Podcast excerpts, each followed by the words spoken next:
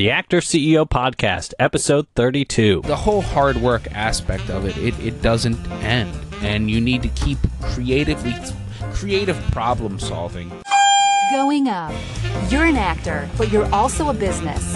Take control of your career by learning how to manage it like a boss. Be driven, be responsible, be in control.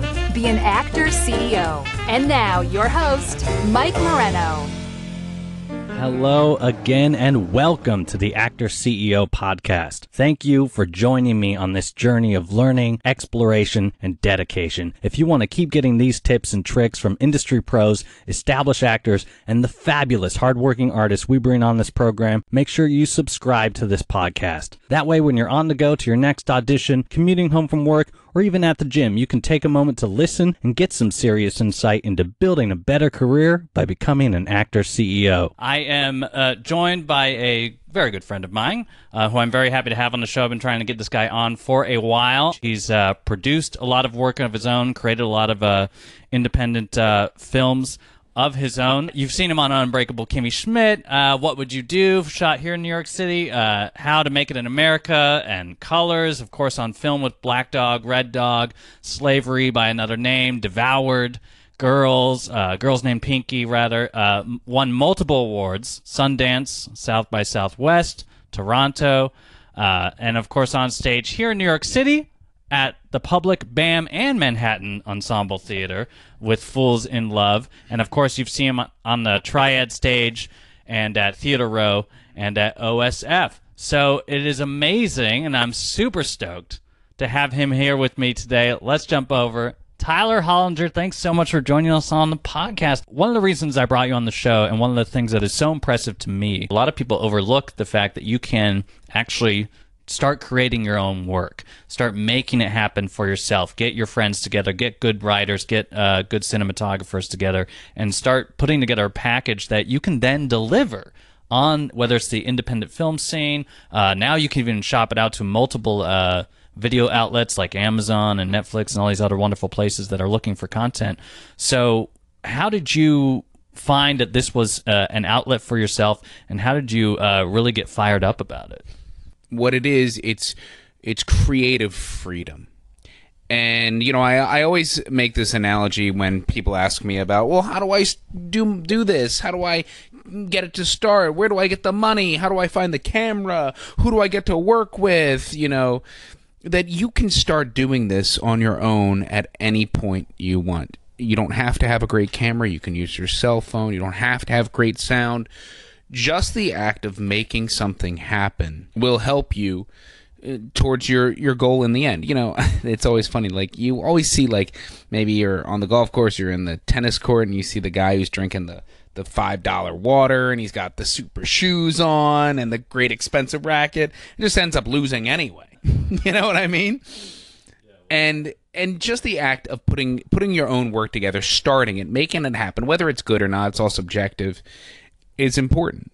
And and getting out there and making it happen for yourself is something that I enjoy quite a bit of. So let's talk about a little bit about what that entails. I think certainly, uh, and correct me if I'm wrong, but I think one of the starting points to be able to do that successfully and something that you showcase through your work over and over again is a real solid understanding of what you do very well. And uh, we can break it down in very simple terms as to what your type is or what your brand is. And we were speaking about this before the broadcast. Uh, The idea of knowing what is it that I can deliver on at like near 100% accuracy right now. Uh, so, how important do you think it is, and how, if there are any tips that maybe you can throw out there to people just coming into the business, how can you really solidify what it is that is your type, what it is that is your brand, what it is that you can bring to the table right now in an exceptional way? Yeah, I mean, I think that's really important. Um, knowing who you are, having some self awareness, is really important in knowing who you're going to play and how you're going to play them. Um, and I, you know, people always say to me like, "Oh, I don't want to get typecast." Well, you have to get cast first before you can get typecast. And let me tell you, t- playing your type, people make careers out of playing their type again and again and again and again. Some of the most successful actor friends I have, you know, they play their type in TV show after TV show after movie, and that's what they're known for. I think you know we need to stop. We need we as a people need to stop harping on what we're not good at, and just double down your efforts on what you are good at. You know, if you play the bouncer better than anybody else, like double down on that. Play the bouncer and to be the best bouncer you can be if you're great at comedy if you're really good at drama if you play the creep and the villain double down on that because people especially in the casting community for all the actors out there the casting directors want to put you in a box and they want to say i i'm casting the role of the villain okay um, i know these three people who can play villain at the drop of a hat i don't need somebody who can act the villain I need somebody who is the villain. And you know, some people, regardless of their face structure, what they look like, what they sound like, they're always going to come off a little creepy. You know, they're always going to come off a little weird. Um, and for me, you know, I really enjoy comedy. That's kind of like that's kind of like my favorite thing to do, to be honest with you. Um, and I sort of doubled down my efforts in comedy. In 2014, uh, I produced the film, I wrote, produced, starred in the film Trust Me, I'm a Lifeguard, which premiered at Tribeca Film Festival um, in 2014 and went on to just a whole slew of festivals all around the nation. Um, and then since then, I've produced a dark comedy called Pound Cake, and now coming up in a couple weeks, uh, a TV episodic pilot called Man Babies, which is my next project. That's awesome. Thanks, uh, thanks for jumping in on something that I definitely want to touch on. First of all, I want to jump in and let uh, let our audience have a little listen if you're listening to the podcast, and of course, uh, you get to watch it as well if you're watching this on the live stream. But a taste of your uh, of the lifeguard film that you produced that is your that was your first project, right? I mean, that was that's and that's a huge undertaking. So first, I want to give us a little taste of what it is, and then I want to talk about maybe some of the misconceptions and some of the uh, lessons that you learned from putting together such a giant undertaking like that that you could uh, uh, share with others, so that now we know, since we're having this conversation about creating your own work, what it actually means to to do that. Wow, Sandy, you look great. How's your family? Uh, they still hate you, especially my father. I didn't sleep with your stepmother. That was Murphy. I need to go. Uh, my man gets jealous. Man. Speedo guy? He's financially secure, knows eight languages, is a great cook, um, writes poetry, and donates his free time to a shelter for wayward puppies. He's also a generous lover. Very Greek, Sam. Very Greek. What does that even mean? I see you staring. No, I didn't. Oh, oh, it's okay. I'm not gay. I am gay friendly. I am Stratos Stratos from the Isle of Spidopolis. You should come to my wedding. Uh, wedding? Yacht club tomorrow. Come. You gays. You like uh, weddings? Yes. Yes. So, it's a great cook, huh? Nice. Okay, so uh, so let's have a little conversation about producing your own work. Uh, Trust me, I'm a lifeguard. Being your first uh, full blown production, uh, what were some of the lessons that you learned? The number one piece of advice I would give anybody who is looking to create their own work is you can't be afraid to fail.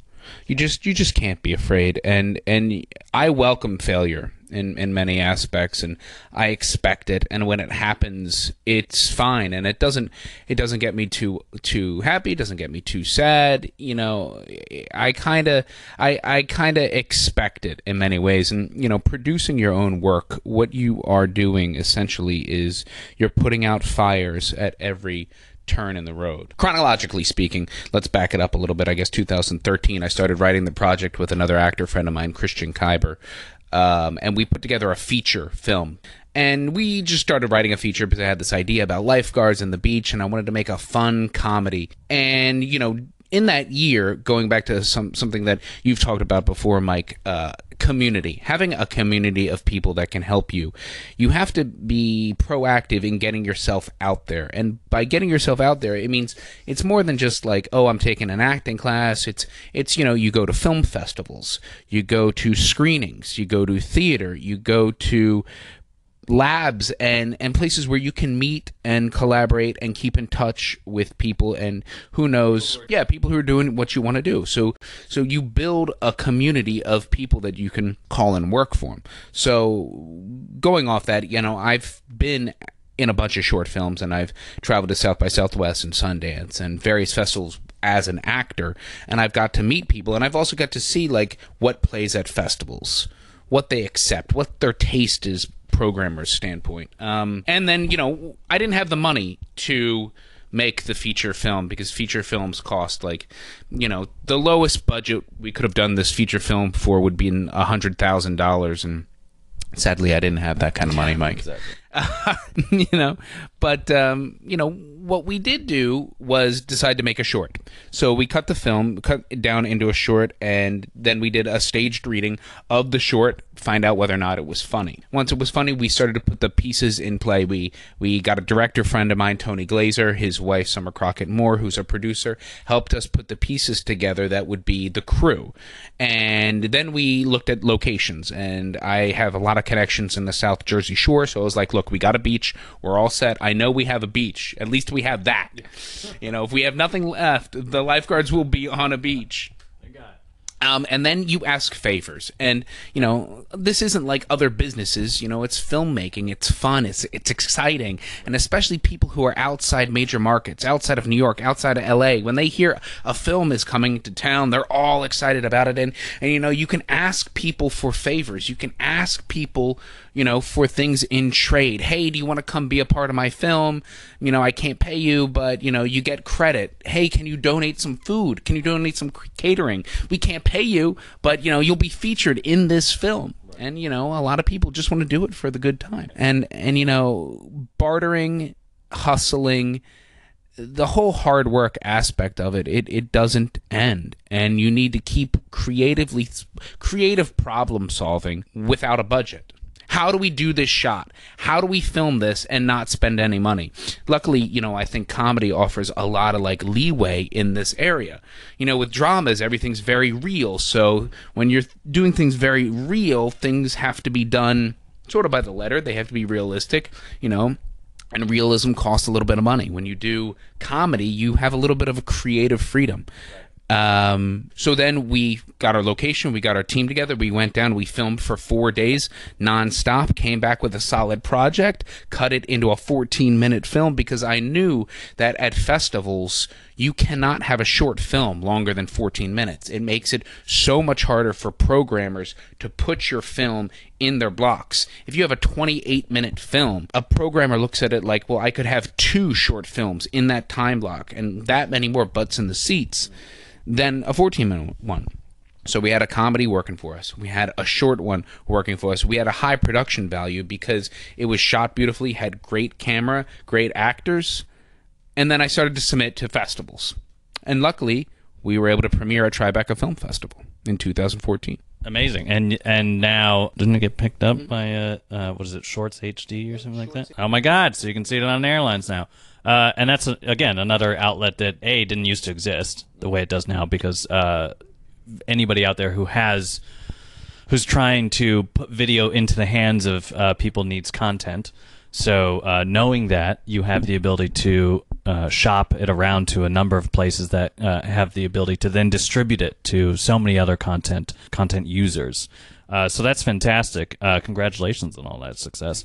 And so taking that idea of creating your own work and, and learning how the process works on such a grand scale and such a uh, dynamic scale, bringing that back to you as an actor, how has that helped you understand the process of you going out as an actor and maybe building relationships with casting directors or building relationships with directors so that when you go into that audition room time and time again, you have a maybe a deeper understanding of how the process works and also a finer understanding of how you can maintain yourself in the mind of the casting director in the best way possible.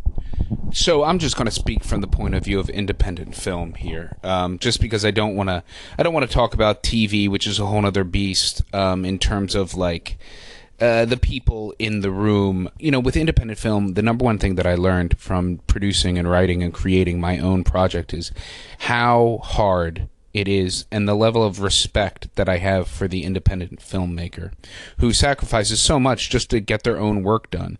You know, unlike television where it's funded by big studios and networks, you know, where there's a lot of outside money, you know, most independent filmmakers are funding this out of their pocket. And it makes me want to do a better job for them because I know how much they care about their project and how much love they've put into it. Yeah, I think that's very well said. Very well said. And uh, again, you have this perspective of being on the other side of the table, knowing how these decisions are made, knowing why many of these decisions are being made, and uh, and of course understanding the the passion that goes into it from the other side, and then also understanding the perspective that let's say you know you get brought in or or the casting director um, already has a relationship with you and really really likes your work but brings you in on a project and you know you don't get it. That doesn't mean anything outside of the fact that it just wasn't the right time for you in this particular project. And there may have been so many other causes that you know that you had no control over. And so understanding that perspective gets so much deeper when you have been on that side of things, needing to cast a project, needing to bring people in, and understanding that the yes or no uh, isn't necessarily up to the talent of the person you're bringing in. It's up to the requirements of the projects and and the need at that very moment. Uh, so jumping off of that, um, for yourself, in terms of uh, the actual nitty gritty auditioning part of the process. Uh, what have you found to be, let's say, uh, a way you can set yourself up as an actor um, to have you know the best audition for yourself, the, the killer audition when you go in, uh, you've done the proper amount of preparation, and you go in and you there's maybe a checklist for you that you go through in order to make sure you're putting your best foot forward in that room and then also what you do on the other side of that uh, to allow yourself to have the proper amount of recuperation. Yeah, I mean, I think that's all uh, just such a super question. I think, uh, first of all, I want to start with a larger picture in terms of like what this all means. Like, I used to care so much, you know what I mean? I used to overthink everything. I used to be so caught up in my my head and I used to over prepare and I had so much inner angst and, and worry and I used to be so caught up in my own thing that I just missed it all. I, I missed it completely. The auditions weren't as good and you know I would end up being feeling horrible, horrible for days. And you know I learned how to just like not give a fuck. yeah, you know what I mean? And and not that I don't care about the project or I care about the people in the room because I really do. I really care a lot about them. It's just I don't care so so much about this one audition because uh, from sitting on the other side of the of the room, you you see I see actors all the time auditioning for me and you know, a lot of times they're all great. I've been in, you know, when we were casting Lifeguard and when I'm my new project Man Babies, it, eh, the, everyone is all great. And it's really hard to choose a lot of times it's just who's most right for the role in terms of how I see it. Um, so, some tips on how to get better sanity, I would call it, in the audition room. Um, one, you know, you got to take care of your instrument. You know, drinking, alcohol, smoking, they're all things that are that are hurting you, in my opinion having having a clear head when you go in a clear mind will help you. Making sure that you know the material. I'm not saying that you should be off book because personally i don't like to be off book when i audition. I like to be a little bit on book. You know frankly i think it's called reading for a role for a reason because you have the script there if you need it. And a lot of times if you're looking at the reader the entire time with this like weird laser eye it it looks strange. So using the script as a tool in the audition, not relying on it because you don't know the words, is the difference. Um, and you know, answering the simple questions. You know, who who's in the scene? Where are we in the scene?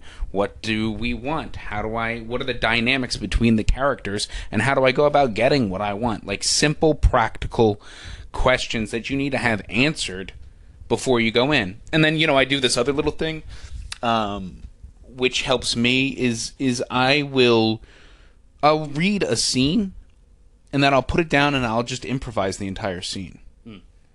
So like some of the lines stick in my head, some don't, but I'll improvise around that to kind of get my own picture in my head of how I see the scene playing out. And you know, and then I go from there to make a strong point of view, a, a, a choice, for lack of a better word, on how I want to play this. This is my version of the scene. This is my audition. This is how I would want to do this role.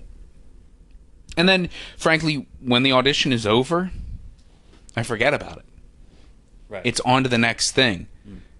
I don't really dwell on it. Sometimes, I guess, sometimes maybe when I when I have an unfortunate audition, when I mess up some lines, or I I just check out. Unfortunately, when it doesn't go as great as I would have liked to, I might dwell on it for 15 minutes. But other than that, you know, I'm on to the next thing. I think it's very important to stay busy. Mm.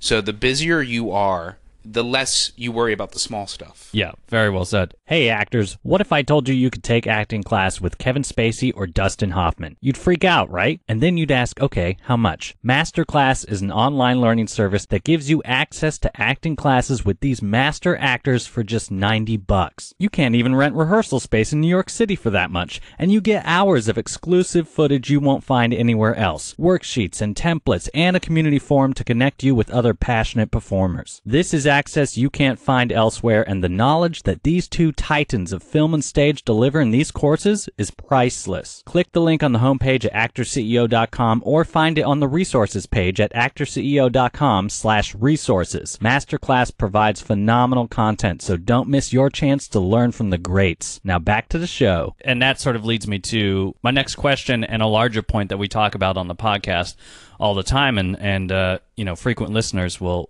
will hear this mentioned all the time is the concept of having a plan. So coming into an audition, like you just said, uh, not dwelling on on what just happened and moving on to the next thing. Having a next thing, having a path forward, having a direction in which you are trying to go. Let's say you're specifically focusing on comedy. Let's say 2017 is the year that you are like, you know what?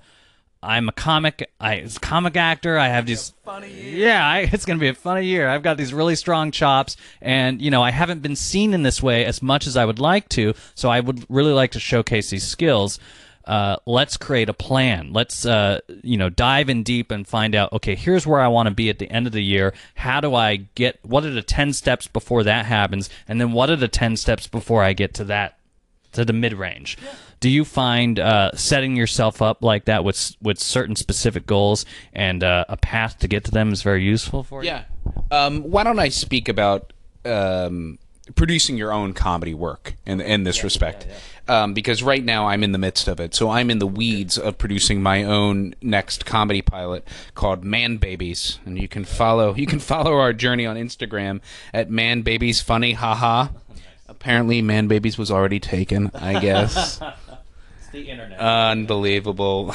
um, and uh, you know, Man babies started out. I um, I had this idea, um, and I wanted to write a script about it. And and the plot basically centers around the world's first pregnant man and the mystery behind how he became that way.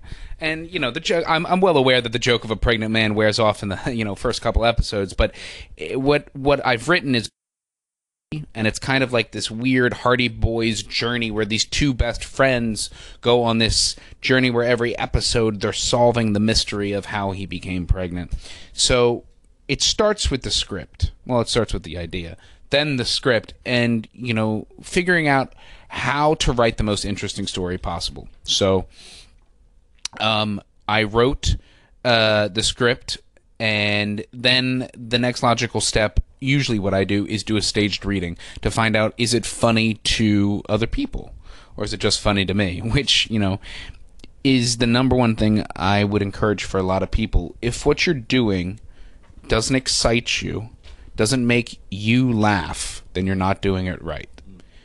If it's not funny to you, it won't be funny to anyone else. So if you have a scene you're working on, or if you're writing something, if you're not laughing, nobody else will be laughing.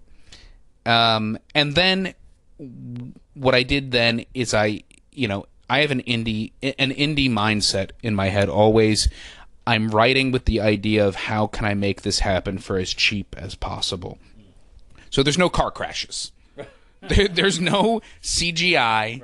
There's no, you know, blood. There's no special effects. There's no makeup. All that really translate into costing a lot of money. How can you make something like the Duplass brothers are big inspiration guys to me. And if you haven't seen their films, uh, you know, uh, the Puffy Chair is a is a work of art in terms of like how to make a film that's interesting and watchable as cheaply as possible. So um, my friend Allison, who who owns the Foundry, is a, has a beautiful location. So then I I sculpted the script, the pilot script, around this location because I knew we could have many different rooms in one space to save on the price. Then I got my friends involved and I wrote the roles in the pilot specifically for these people. And it's very easy to convince an actor when you go up to them and you say, I've written a role for you. and they go, "Oh, really? You know? Yeah, it's actually your name." So, you know. and lucky and luckily enough, my friend said yes and and then, you know, you you ask people to wear many hats in independent cinema. So, you know, uh, Robin Rose Singer, who is a talented actress, is also a talented line producer. So um, myself, I'm not only acting in the project, but I'm going to be directing the project. And we have Fern Cozine, who's not only an amazing actress, but she's also doing the wardrobe.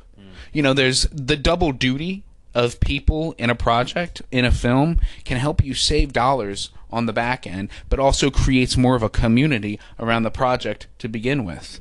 Um, and then you pick a date, and and you choose a date that that's on the weekend. So make sure you're always filming on the weekend because the rental houses will give you a super discount when you're filming because you, there's no competition for your lenses, for your lights, for your equipment because most productions which have a lot of money are filming Monday to Monday through Friday. So those those costs per item are much higher. And if you can film on a holiday weekend, that's even better where there's a Monday off because you'll get even more value, even more bang for your buck. You should form a company if you're going to make your own independent cinema for a couple of reasons. Tax purposes being one of them. Second of all, you need insurance and you need to get permits. To get permits, you need insurance. To film at locations, you need insurance. To get insurance, you need to form a company. Um, this also protects you from a liability from a business standpoint once you've chosen your date, once you've got your cast and your crew, then you know I think you fine tune your vision. Um, I'm going to be first time directing on this project, and I'm very excited about it because it's really, literally taking how I see the comedy, how I see the show, and putting it on paper, doing storyboards, drawing it out, sending vision boards, sending mood boards, character boards, building these things before you get to shooting, so you have a clear idea of what you want and what's funny and why it's funny Right. and h- how I can pack as many different layers as possible into my project because of the uniqueness that I see in my head. Usually, what I do is I steal from a lot of different people. Like, oh, I like how Wes Anderson did that, and I liked how Quentin Tarantino did that, and I liked how you know uh, Charlie Brown, the the cartoons. I like how they did that. You know, and I'll, I'll just like mesh it all together into something, and and that's how you can practically produce things on your own. man what what an amazing answer that's uh that there's so much that goes into uh creating your own production like you said and uh so much to keep track of but the experience is unlike any other and will really set you apart when it comes to uh, working on a set or when it comes to uh, really having a big understanding of how how you can how, what your piece is as an actor uh, in the grand scheme of things. So I think it's an immense experience if anybody can get it, uh, and it's so much easier nowadays. Uh, not that it's you know the easiest thing in the world, but uh, it, has gotten a lot easier uh, with the way that uh, equipment has come down in cost and the way that you can broadcast now. Um, so I, I definitely get on it. Uh, produce your own work is is is the way to go. Um, so Tyler, let me uh, let me take this down then to we've just spoken about all these things that you're involved in. Uh, you know, you're writing and directing on this project. There's a lot going on. And then of course you're also working as an actor and you know whatever else you do in, in the rest of your life as many of us we wear so many different hats Uh, so we're running throughout the day, and we're being you know three, four, five different people on any given day because we have all of these responsibilities. What do you do for yourself, and what do you find works best for you to give yourself some time to focus and give yourself some space to ground yourself? Are there methods or practices that you use that uh, help you um, relieve stress and bring yourself back to uh, being a nice centered human being? yeah, I, you know, I'm probably not the right guy to talk to about this. You could probably find much other better like actors who handle and manage their like time, stress, work life, whatever that means to you, better than me. Like, like with me, it is seven days. It is 365. It is from the morning I wake up to when I go to sleep. It doesn't stop. Um, you know, so I'm always thinking and, and I'm always looking. It's always got to be on the top of your mind what you want because you'll never know who you meet or where you'll be, and you'll see, like, wait a minute, I could ask that person if they can give me a deal on lights because maybe I can give them credit in the film and then, you know, they can show up on the day, walk by in the background, boom, we got a deal, right? Um, I'm always hustling. That's that's kind of the the gist of the matter on this. Um, you know, I exercise a lot. That's great for stress.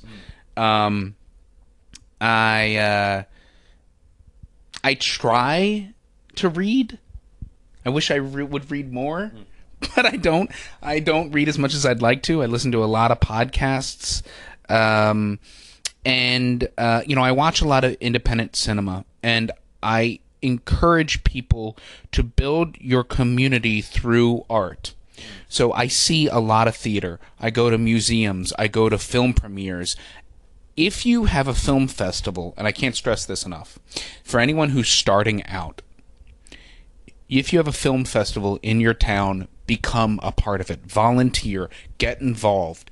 Those people are the people who want to make cinema, who want to be around films. And right. those people, whenever the film festival happens, people come to that film festival who are interested in films. And, you know, you can meet a lot of different people in that area.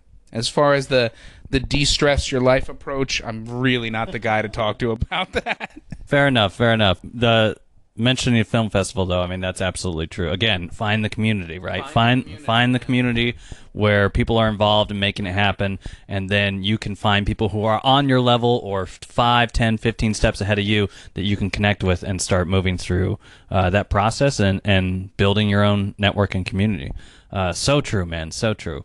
Uh, so uh, you've also had the experience of diving into the creative arts as a writer because obviously, like uh, watching Trust Me, I'm a Lifeguard, you you were a writer on that, uh, and you've been involved in in that capacity on a number of other projects.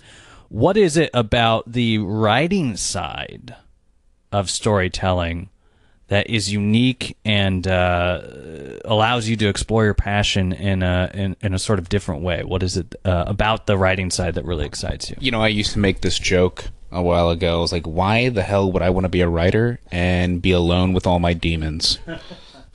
Which, you know, is how I view writing because it's a solitary act. You have it takes my full concentration. I can't be bothered by anybody when I'm writing. I need total focus when I write, and when I write, it comes out like a fucking shitstorm. Like I sit down and it just vomits from the mouth, like nonstop pouring ideas out of my head where like I can't get everything I want on the page and I just hope I'm typing fast enough basically. That's my problem. I wish I had a faucet and I could just like, you know, dial it down to a nice cool stream. And then other times it just nothing comes out and you sit there and you're like, I don't even know what I'm. I have such writer's block, or I don't know where this is going. And when that happens to me, what I do is I just write. I just start writing. I will write anything. Usually, what I do is I write little short stories, like nickel stories, you know, three page little thingies. Um, just because the act of typing, the act of writing, then will get you in the mindset. It'll like clear the head for like the project you're actually trying to write um, translating writing to acting now, I have a lot more respect for the writer and his choice of words, you know, than I used to. Um, I'm also big into improv. I'm Meisner trained actor. and comedy improv is something that I really like quite a bit. So in my projects, I encourage my actors to do scripted improv. So I want you to improv around the lines. I just don't want you to make up plot lines. Basically. we have we all have a, goal that we're trying to work towards. We can't go off the off the rails. Um, and you know that creative outlet of writing is different than that of acting. Um, and with writing, you kind of have to see the big picture and the little picture all at the same time. I don't know if that really makes sense, but but you have to have an idea of like w- the whole thing and how things happen in your story. What happens that leads to this happening, that leads to that happening, that makes this thing finally happen. Having that idea of the big picture while writing this the dialogue is important because dialogue has to sound natural. It has to sound like an everyday sort of speak, but yet you, as a writer, you're moving your characters in directions that you want them to go so they can be a part of the bigger picture. It's it's a delicate dance. Um, and then I'll speak one word about like revisions because I'm a big fan of revisions, and I think that whenever you stifle yourself from a writing standpoint, whenever you say no, that's stupid, no, that's not funny, what you're doing is you're like cutting off the creativity, and I can't stress enough how you need to censor that demon in your head or that vampire in your brain that says you're not funny, you're not talented, this is bad. That inner critic that lives with us always. Uh, someone said to me a while ago that there is no good or bad, there's just different. And I try to think about that a lot of times, especially with acting, with auditioning. There's no good or bad, there's just different. You know, I say this to my friends a lot of times. Well, if a critic in the New York Times saw you in a play and said you were the worst actor ever, would you just stop? Or would you say, oh, that's just one person's opinion? And from a writing standpoint, when you cut yourself off, when you say that that's not good enough, then you're not writing and you stop writing. And this is where revisions come in. I think it's important to write your script, get it out there. Then I think it's important to let it sit and then go back and be like, how can I, like a piece of clay, how can I mold this into a better vision of what I'm trying to accomplish? And I'm trimming and I'm cutting and I'm cutting and I'm trimming because as an indie filmmaker, the longer your script, more expensive. so, so from from the practical, from the actor, businessman, writer, you know, you got to get to the point, and you got to get as much impact as possible in your short amount of time. Yeah, very very true. Very true. Uh, that's that's great information to keep in mind. Uh, definitely the condensing your concepts uh, is so useful for you. Hey, actors, if you want to show your love for this show and all the amazing info we get from our guests, head to actorceo.com slash resources to buy your next book on acting, your next piece of self-tape gear, or your next awesome video series like Acting Shakespeare. You're going to make that purchase anyway, and this way you can show a little support for this podcast you love and all the people that make it happen. Thank you for joining me on this journey, and I cannot wait to keep delivering great guests and outstanding info on how to treat your career like a business throughout the year. Now, back to the show. Uh, so, last question, and uh, uh, this, you know, this goes back to the broad concept of what uh, the actor CEO here is all about. But uh, do you have? Is there a piece of advice that has stuck with you over the course of uh, your career? Uh, about the business, about whether it's the business of acting or whether it's the business of producing on the on the larger scale, or whether it's the business of you being in the business and in the creative arts and handling yourself over the course of time and having some sort of sustainability. Is there some mantra or some piece of advice that has stuck with you that uh, you'd like to share with our listeners that you think is the best piece of advice that you've gotten about it? You know, I think I think I got it. I feel like, you know, I've had the great pleasure of studying with a great many brilliant actors and teachers.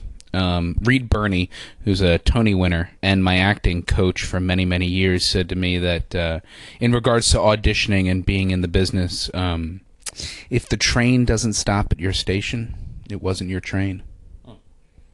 Which means if you don't get cast in the role, like move the fuck on. You know what I mean? Don't dwell on this stuff and you know, stop stop feeling like like, you know, stop feeling so miserable because I didn't get cast in Law and Order or I didn't get this Blue Bloods job or or this short film because there's always more. There's always things that are more important than you. There's more important things out there. And this is one thing that taking it back to creating your own work how much I love to create my own work. Like I love it. It it is so invigorating to me. It it is energizing because then like I have the control. Then I have the creative freedom to do what I want, how I want, and not having to rely on somebody's opinion or somebody's taste. Because, you know, I always think, like, why are we doing all this? And I think in the end, you got to be doing it for yourself. Absolutely. Man, thank you so much for uh, that insight and uh, sharing your experience with us. But let me uh, give you the opportunity to tell everybody where they can find you and your work and uh, what's upcoming for you. I'm I'm a big Instagram guy. I think that is the I think that is the way uh, to do it in today's day and age. Um, Instagram is it for me. T Hollinger. That's T H O L L I N G E R. Follow me on Instagram. You can follow Man Babies Funny Haha on Instagram as well. And those are all really, really great resources. I'm on Facebook at Tyler Hollinger. I'm on Twitter at Tyler T Hollinger. And you can see me on Snapchat at T Hollinger Snaps. Thanks for joining us on our Facebook Live podcast. Thank you, Tyler, for uh, joining us here today. Uh, as always, you can find us Actor CEO. We'll show the uh, share image here, actorceo.com, uh, Actor CEO on Facebook and Twitter. And of course, you can always listen and subscribe to the iTunes, Google Play, or Stitcher podcast stream. Thanks again. We will see you around next time. You can find all the resources for this episode in the show notes at actorceo.com slash 32. Thanks for listening. Subscribe to the Actor CEO podcast on iTunes and at actorceo.com.